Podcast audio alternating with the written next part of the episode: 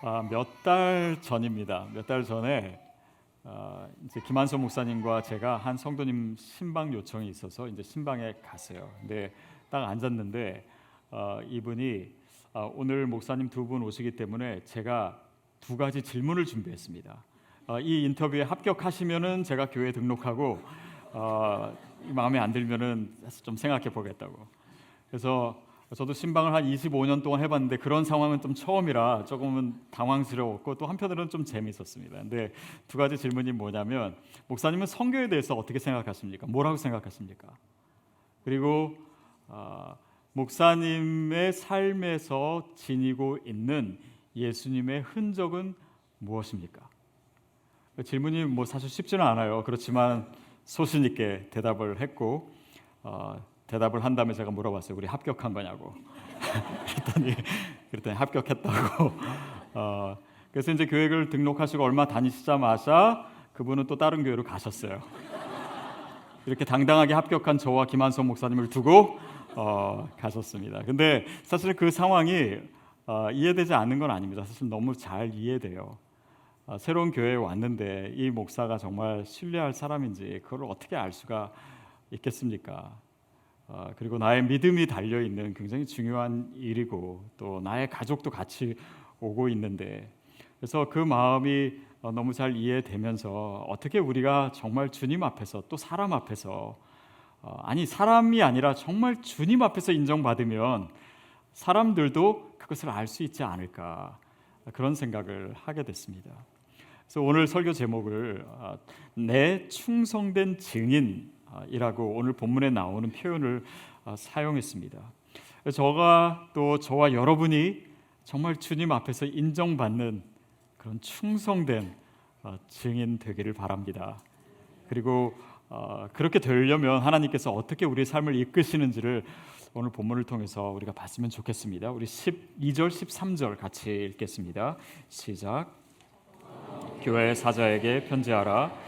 자위에 날성 검을 가지신 이가 이르시되 내가 어디에 사는지를 내가 아노니 거기는 사단의 권자가 있는데라 내가 내 이름을 굳게 잡아서 내 충성된 증인 안디바가 너희 가운데 곧 사탄이 사는 곳에서 죽임을 당할 때에도 나를 믿는 믿음을 저버리지 아니하였도다. 버가모 지역은요 한 해발 1000피트 정도 더 위에 있는 높은 곳에 위치한 아, 도시였습니다. 아, 그 도시는 뭐 에베소나 서머나처럼 막 무역이 발달한 도시는 아니었어요. 그렇지만 로마의 총독이 주재하는 그래서 이 권력과 정치의 도시였습니다. 그리고 황제 숭배의 극에 달한 그런 곳이기도 했어요. 어, 그래서 거기엔 또 제우스 신전도 있고 또 로마 황제를 섬기는 그런 신당들도 굉장히 어, 많았습니다. 특별히 거기에 있었던 것 중에 뭐가 있냐면요. 아스클레피온 신전이라고 하는 것이 있었어요. 이게 뭐냐면 어, 병을 고치는 곳입니다. 근데 이제 환자들이 굉장히 이제 많이 와요. 그러면 거기 대리석으로 그 성전 앞에 길이 있고 거기 들어가면은 한 가운데 온천이 있습니다. 그 온천에서 몸을 씻고 지하 통로로 내려가면은 치료실이 있어요. 그 치료실에 가면은 그 위에 창이 나 있는데 그 창으로 거기에 의사들 말하자면 심령 뭐 술사들이겠죠. 어, 거기서 뭐 네 병은 나을 것이다. 뭐뭐뭐 뭐, 뭐 나을 줄로 믿어라. 뭐 이렇게 계속 주문처럼 외우면 이제 그걸 듣고 그 다음에는 이제 극장에 가서 음악을 듣고 그 다음에는 나와서 기도하고 서약하는. 근데 사실 그 과정이 우상 숭배를 하게 하는 과정입니다. 결국 그 치유의 신을 그 뱀으로 표현된 그 치유의 신을 믿게 하는 거예요. 그게 무슨 의미냐면 인간의 필요, 나의 질병, 나의 현실적인 문제 그것을 통해서 우상을 숭배하도록 타협하게 만드는 것입니다. 사실은 우리가 사는 이 시대에도 여러 가지 현실적인 문제로 말미암아 우리로 하여금 주님으로부터 멀어지고 우상을 숭배하게 되는 그런 상황 또 그런 사단의 공격이 아, 있습니다. 자, 그 버가모 교회에게 아, 예수님께서 뭐라고 말씀하시는지를 우리가 한번 어, 볼 필요가 있습니다. 아, 뭐라고 하시냐면 내가 어디서 사는지를 내가 아노니 거기는 사탄의 권자가 있는 곳이라 사탄의 왕좌가 있는 곳이라 아, 이 사탄의 권자가 곧 아스클레피온 신전이었다라고 학자들은 아, 추정을 합니다.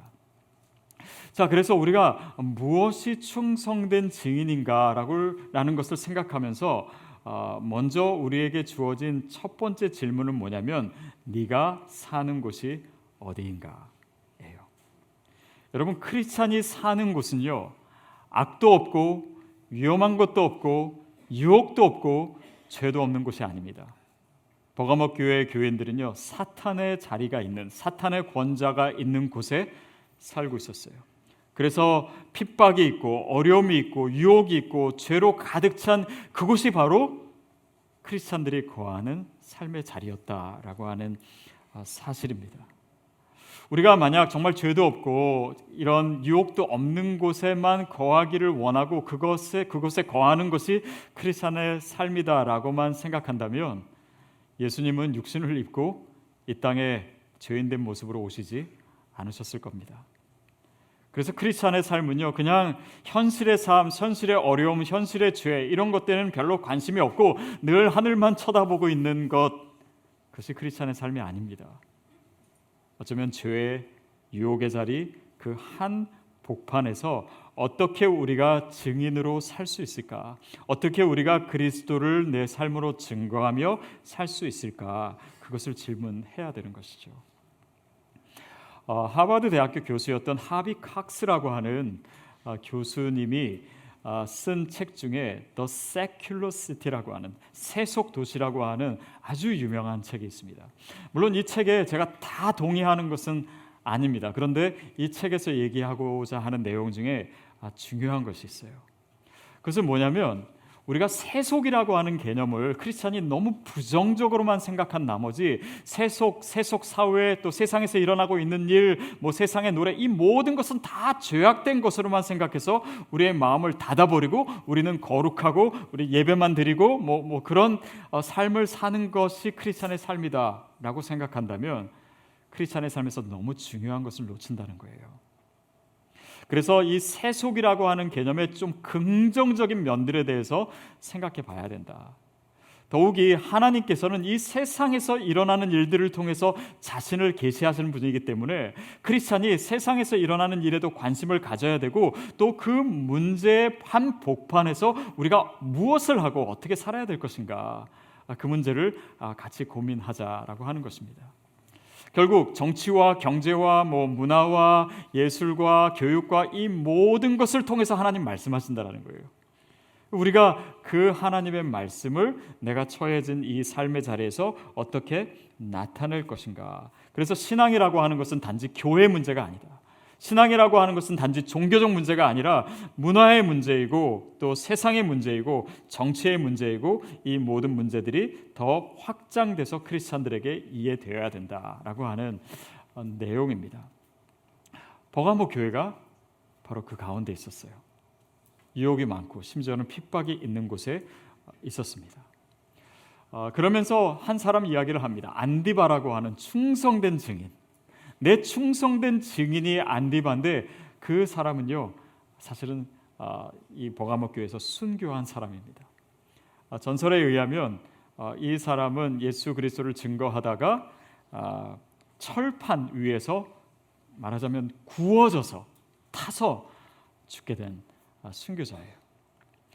물론 오늘 우리에게 주어진 의미로 받아들일 때 우리가 뭐 다 그렇게 죽어야 된다, 다 순교해야 된다라는 것은 아닐 수 있습니다. 그렇지만 우리가 어떻게 이 세상의 한 복판에서 그리스도인의 증인으로서 살 것인가에 대한 의미는 단지 우리가 복음을 전하는 것 그것보다 훨씬 더 많은 의미가 있습니다. 아까 언급한 하비칵스가 한 번은 이제 전문가들 한 600명 정도를 모아놓고 어, 강의를 했습니다. 그때 이제 성경 말씀을 인용하면서 누가복음 8장 뒷부분에 아, 어떤 내용이 있냐면 어, 혈류병 걸린 여인이 예수님의 옷자락을 잡고 만져서 치유된 사건. 그리고 회당장 야이로의 딸이 죽게 되었다가 예수님이 살려주신 그 사건을 설명을 했어요.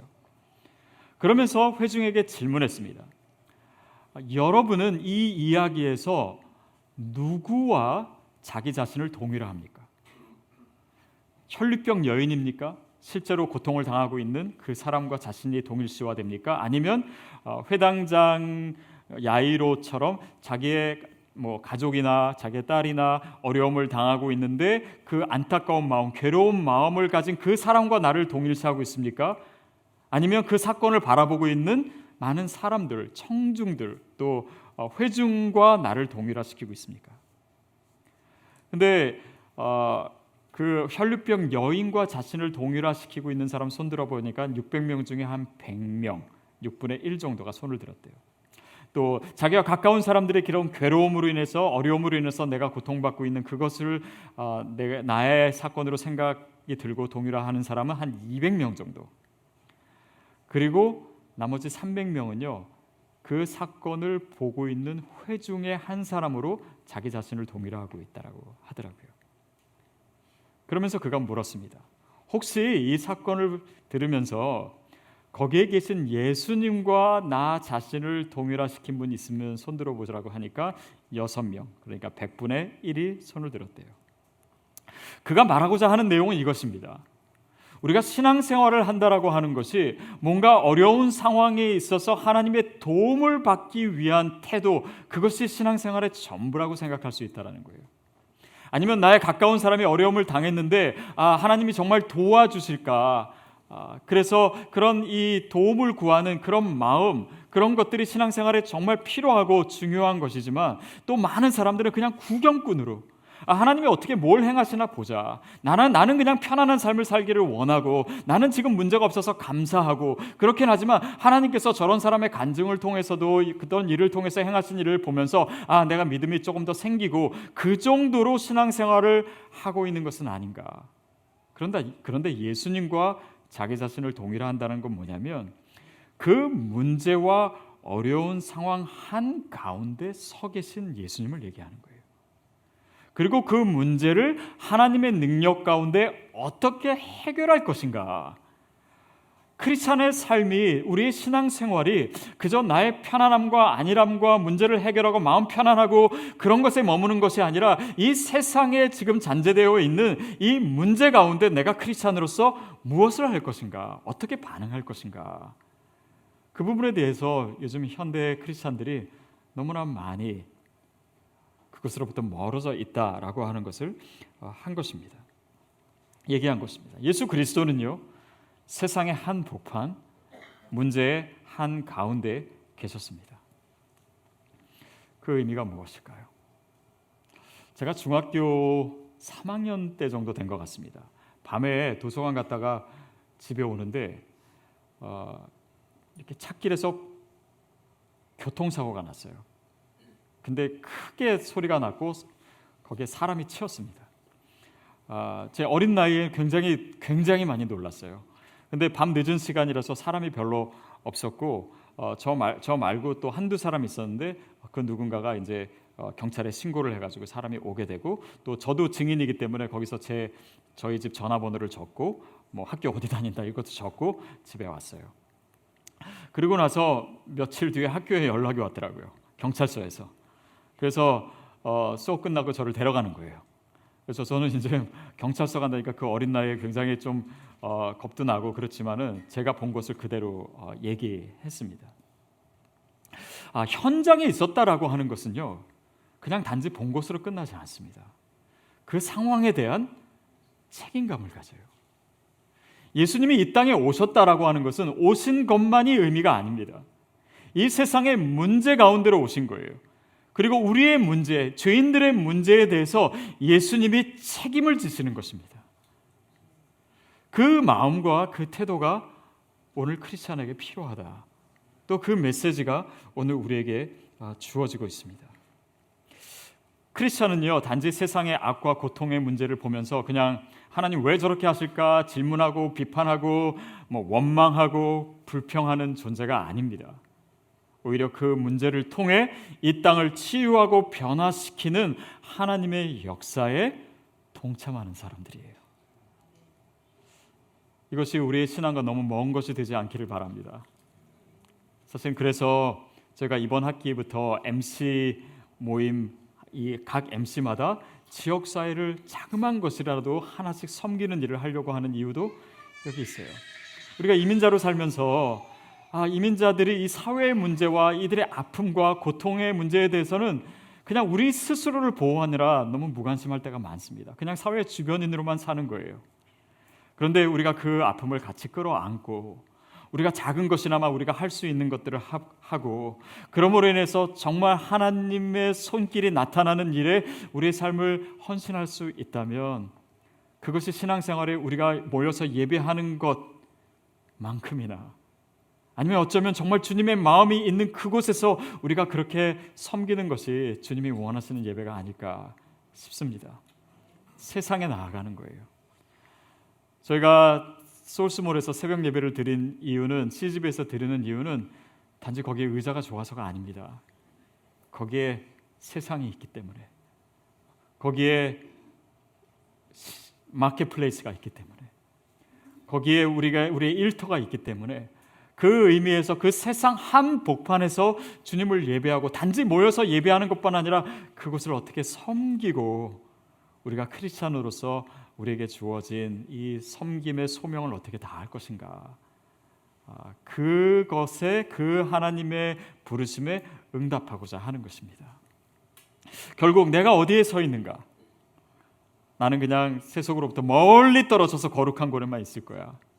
그것이 아니라 그래서 하비콕 스가 그런 얘기합니다. 우리의 언어 자체가 우리는 성만찬, 예배, 뭐 성육신 이런 교회에서만 쓰는 언어를 일상의 언어로 표현할 수 있어야 된다.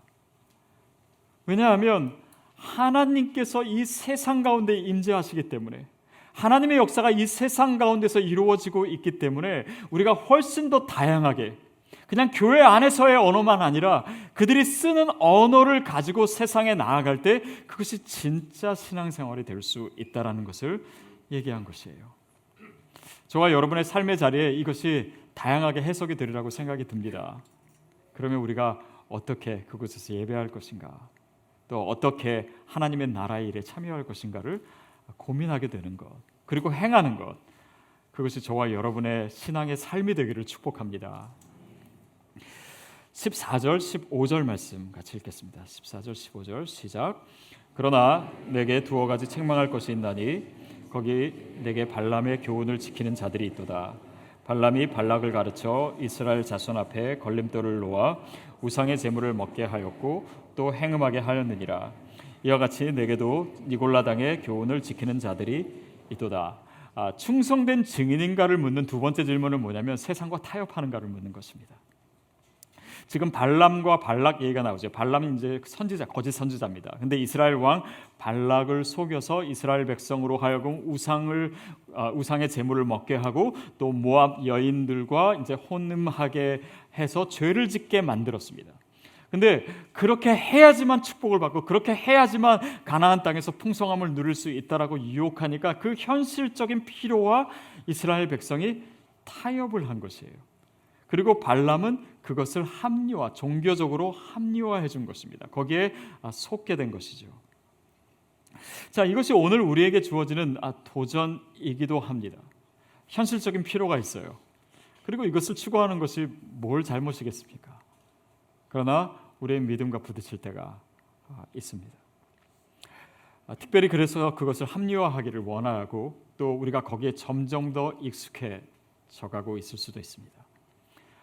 이 버가모는요 지식의 도시였습니다. 아, 이그 당시에 그 버가모 도시의 왕이었던 유메네스 2세가 아, 자기 신하들에게 뭘 명령했냐면 아, 도서관을 짓자. 그런데 그 당시에 이집트의 알렉산드리아에 있는 도서관이 제일 크고 좋았는데 그 도서관보다 더 좋은 도서관을 짓자. 그러니까 그 이집트 왕이 그걸 듣고요 기분이 나빴습니다.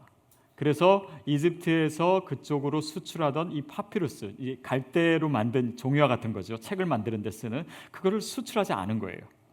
근데 여기서 이, 사, 이 왕이 포기하지 않고 어, 떻게 할까? 그걸 대체해서 뭘 만들까 하다가 양피지를 개발하고 그래서 거기에 글자를 쓰고 책을 만들어 가지고 그 당시에 20만 권의 책의 장소를 가지고 있는 엄청난 도서관을 만들게 된 것입니다. 지식의 도시였어요. 여러분 사람이 똑똑해지면요 한 가지 유혹이 있습니다. 그건 뭐냐면 자신의 행동과 자신의 잘못된 것마저 합리화를 잘해요. 억지 논리를 필 수가 있어요. 자기의 논리에 맞게 해석을 해서 정당화시킵니다. 여러분 우리가 살고 있는 이 시대가 사실은 그런 것들이 굉장히 극대화된 시기라고 할 수가 있어요. 포스트모던 시대입니다. 포스트모던 시대는요. 이 모던 시대의 인간의 이성이 극대화된 시기예요. 그러니까 사람들의 지식이 더 많아지고 정보도 더 많아지니까 자신들 맘대로 행동하고 나서 그것을 합리화시키길 잘해요. 그러니까 죄책감을 느끼지 않는 것입니다. 또 최근 들어 뭐 진화 심리학에서 얘기하는 것은 인간의 모든 말하고 행동하는 것은 뭐냐면 우리 안에 있는 DNA에 써져 있는 대로 행하는 것일 뿐이다. 그러니까 죄를 짓는 것도 사실은 이 죄를 짓는 DNA를 갖고 태어난 거예요. 그렇게만 설명하면 죄는 더 이상 죄가 아닙니다. 선도 더 이상 선이 아니에요. 그러니까 합리화하는 것입니다. 우리가 잘못해 놓고서 그것을 얼마든지 합리화할 수 있을 만큼 인간이 똑똑해졌어요. 그러니까 내가 있는 죄도 합리화시키고 또 니골라 당의 가르침도 그것도 뭡니까 육신으로 짓는 범죄하는 거에 대해서는 정죄하지 않는다는 것입니다. 다 합리화하긴 것이에요. 그것에 대해서 사도 바울이 이런 가르침을 줍니다. 고린도전서 3장 18절 같이 읽겠습니다. 시작. 아무도 자신을 속이지 마라. 너희 중에 누구든지 이 세상에서 지혜 있는 줄로 생각하거든 어리석은 자가 되라. 그리하여 지혜로운 자가 되리라. 이건 바보가 되라는 말이 아닙니다. 어리석은 자가 되라는 것이 아니에요. 그러나 우리의 억지 논리를 가지고 우리의 지식을 가지고 우리의 어떤 그런 합리화할 수 있는 능력을 가지고 이 죄까지 합리화하는 그것이 지혜로운 것이 아니라 오히려 더 어리석은 것이고 그냥 하나님의 말씀 앞에 단순하게 서라. 그 말씀에 순종해라. 그것이 오히려 더 지혜로운 것이다. 사도 바울의 가르침입니다. 여러분 혹시 우리 삶에서 합리화하고 있는 것 있었다면 정말 주님 말씀 앞에 솔직히 한번 서보십시오. 요즘은 잘못된 것을 주장하는 사람도 성경을 주장해서 그것을 합리화하기도 해요. 그러나 정말 주님이 원하시는 것, 정말 주님이 옳다라고 하시는 것에 우리의 삶에 타협이 없게 되기를 그래서 정말 주님 앞에 순전한 모습으로 서게 되기를 주님이 원하십니다. 16절 말씀 같이 읽겠습니다. 16절 시작. 그러므로 회개하라. 내 입의 검으로 그들과 싸우리라. 그러므로 회개하라. 이 계시록 일곱 교회에 주신 말씀에 회개하라는 말이 계속 나옵니다. 사실 회개는요 예전에 한 번 하고 끝나는 것이 아닙니다.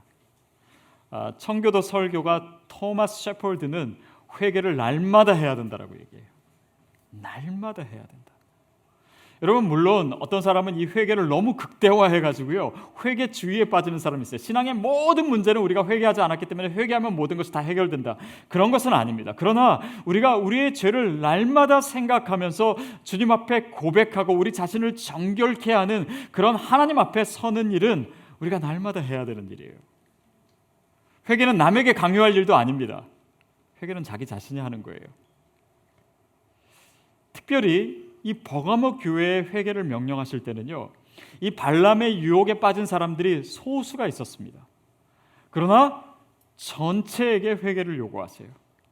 이건 뭐냐면 아 니네가 잘못했으니까 니네 회개해 라고 하는 그런 사람으로 서 있지 말고 내가 주님 앞에 나아가는 사람. 특별히 나의 죄가 아닐지라도 아니면 다른 사람의 죄를 용납한 그 죄를 가지고도 주님 앞에 나가라라고 하는 것입니다.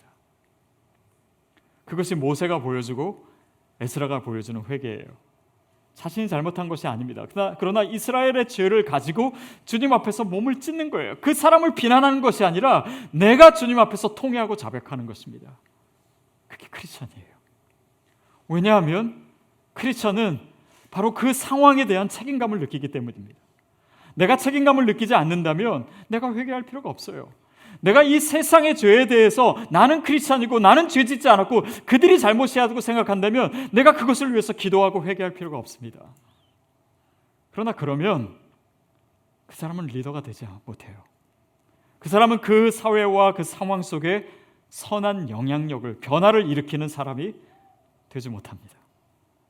왜냐하면 그 영적인 책임을 느끼는 자만이 회개할 수 있기 때문이에요. 그래서 저는 저와 여러분이 회개의 사람 되기를 바랍니다. 단지 죄 안 짓고 아 나는 깨끗해. 나는 저들과 달라. 그런 바리새인의 믿음이 아니라 하늘을 우러러 하나님을 제대로 쳐다보지도 못하고 주님 제가 죄인입니다.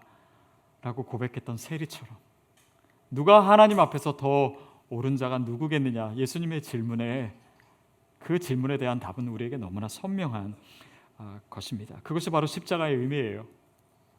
예수님이 우리 죄를 자신이 짊어지고 하나님 앞으로 나아가신 거 아닙니까? 그렇기 때문에 그분이 우리의 리더가 되는 거예요. 그렇기 때문에 예수님이 이 세상을 변화시키는 것입니다. 회개하는 영성, 그것이 오늘날 이 버가모의 시대와 같은 시대를 살아가는 우리에게 아, 간절히 필요한 것입니다.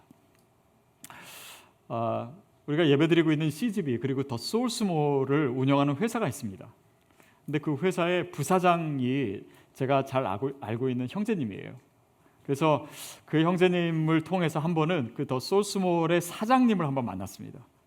그래서 이런저런 얘기를 했어요. 이분은 이제 미국에 오신 지 오래됐고 또 1.5세세요. 되게 일찍 오셨고 그리고 그런데 이제 한국 문화나 또 한국에 대한 애착이 굉장히 많고 어, 그런데 대화를 하는 중에 아, 자기가 정말 한국을 좋아하고 사랑하는데 또 한국 사람들의 가진 문제들 또 어, 문화 이런 것에 이제 한계를 느낀다. 뭐 이런 얘기를 나누고 있었습니다. 근데 그때 제가 이렇게 이런저런 얘기하다가 무슨 얘기를 했냐면 아, 이분은 안 믿는 분입니다. 근데 아, 한국 사회가 그렇게 된 데는 크리스천의 책임이 큽니다. 교회가 정말 아, 정말 크리스천으로서 제대로 역할을 했으면 아, 이 시대와 한국 사회가 정말 많이 달라졌을 텐데 그러지 못해서 참 죄송한 마음이 듭니다. 그런 얘기를 했는데 그분이 표정이 바뀌는 거예요. 얼굴이 갑자기 환해지더니요. 그분의 입에서 뭐라고 했냐면 할렐루야 그러시더라고요. 저는 그 표현을 듣고 더 놀랐어요. 이분은 교회도 안 다니는 분이고 예수 믿지도 않는 분인데 예수 믿는 사람의 잘못에 대해서 우리 스스로 얘기하는 것을 듣고 이분이 할렐루야를 외치더라고요.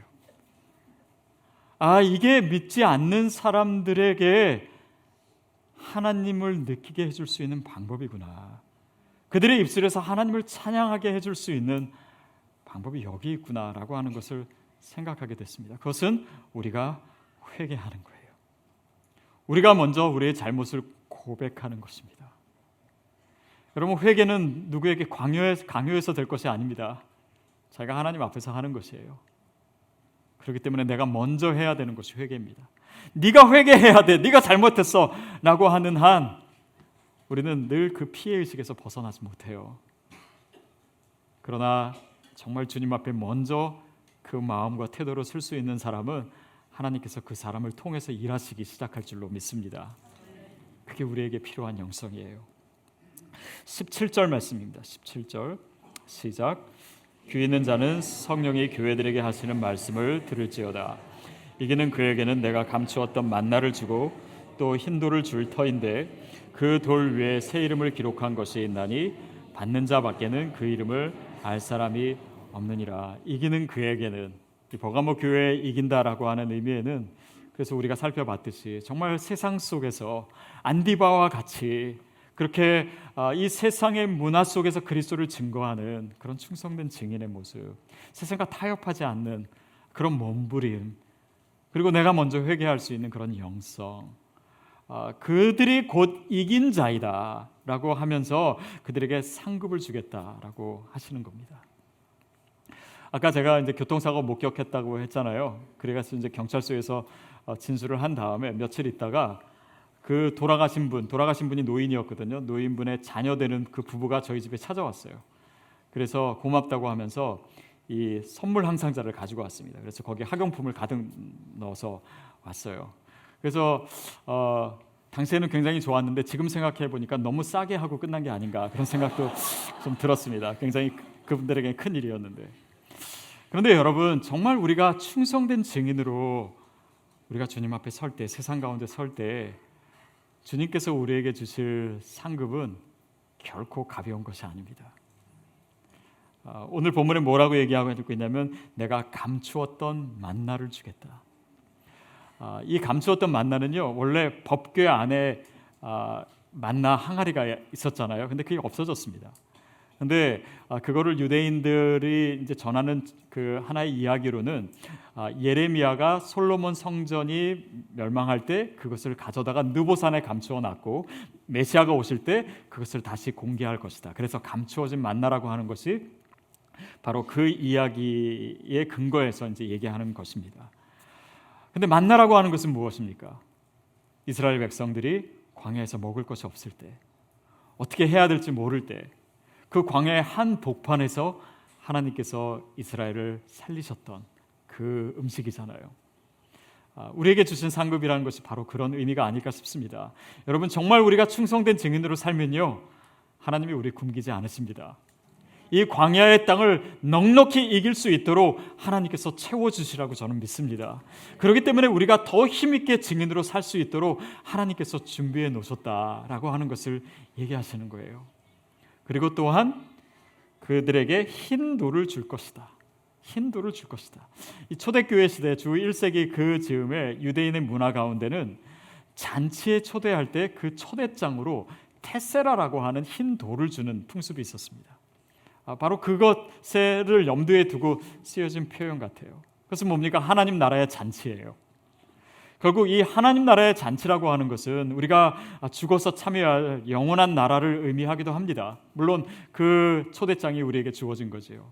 그러나 또한 우리의 현실에 있어서는 하나님 나라, 이 땅에서 이루어질 하나님 나라의 역사를 위한 그 역사에 참여하는 사람으로 우리에게 힌도를 주시겠다라고 하시는 거예요. 여러분 우리가 그냥 예수 믿고 끝날 수도 있습니다. 예수 믿고 죽어서 그냥 천국 갈 수도 있어요. 그러나 우리에게 주어진 더 큰 축복이 있다면 이 땅에서 이루어지는 이 시대에 이루어지고 있는 하나님의 놀라운 역사에 하나님께서 저와 여러분을 초대하시는 일입니다. 그 역사에 참여하는 일이에요. 내가 너를 통해서 일하겠다. 내가 너를 통해서 이 땅을 고치겠다. 내가 너를 통해서 이 땅에 변화를 만들어 나겠다. 이 땅에 하나님의 나라가 이루어지는 일에 내가 너를 사용하겠다. 충성된 지인에게 주시는 하나님의 은혜요 또 선물인 줄로 믿습니다. 충성된 증인인지 아닌지 하나님은 우리를 다 실험해 봐야지 시험해 보셔야지만 아시는 분 아닙니다. 그러나 오늘 이 질문들을 통해서 우리를 만들어 가시는 거예요. 충성된 증인으로 만들어 가시는 것입니다. 그래서 그 손길이 오늘 우리의 살아가는 이 현실과 시간 속에 아, 주어지고 어, 있는 것입니다. 그래서 그 과정 속에 아 정말 하나님이 나를 사랑, 사용하시는구나. 아 정말 내가 하나님 나라에 초대된 사람이구나. 아 나를 통해서 하나님 정말 일하시는구나. 그 과정 가운데 그 이름을 알 사람은 그 받은 사람만이 그 이름을 안다라는 것이 무엇입니까? 아 내가 정말 하나님의 사람이구나. 아, 내가 정말 구원받은 자구나. 아, 내가 정말 충성된 증인이구나. 주님이 얘기하실 때요, 내 충성된 증인. 근데 이 나의 충성된 여기서 나의라는 표현이요 두 번 나옵니다. 헬, 그 헬라어에는 나의 충성된 나의 증인. 그만큼 친밀하고 그만큼 하나님이 인정하시고 하나님이 기뻐하시고 너는 내가 세운 사람이야. 내가 너를 통해서 일할 거야. 여러분 그 기쁨과 감격으로 우리의 삶을 살아가게 되기를 바랍니다. 그래서 정말 주님이 원하시는 충성된 증인으로서 오늘 내가 누구인지를 알고 또 내 삶을 통해서 하나님 일하시는 것을 날마다 보게 되는 그런 우리 각자가 되기를 또 우리 교회가 되기를 축복합니다.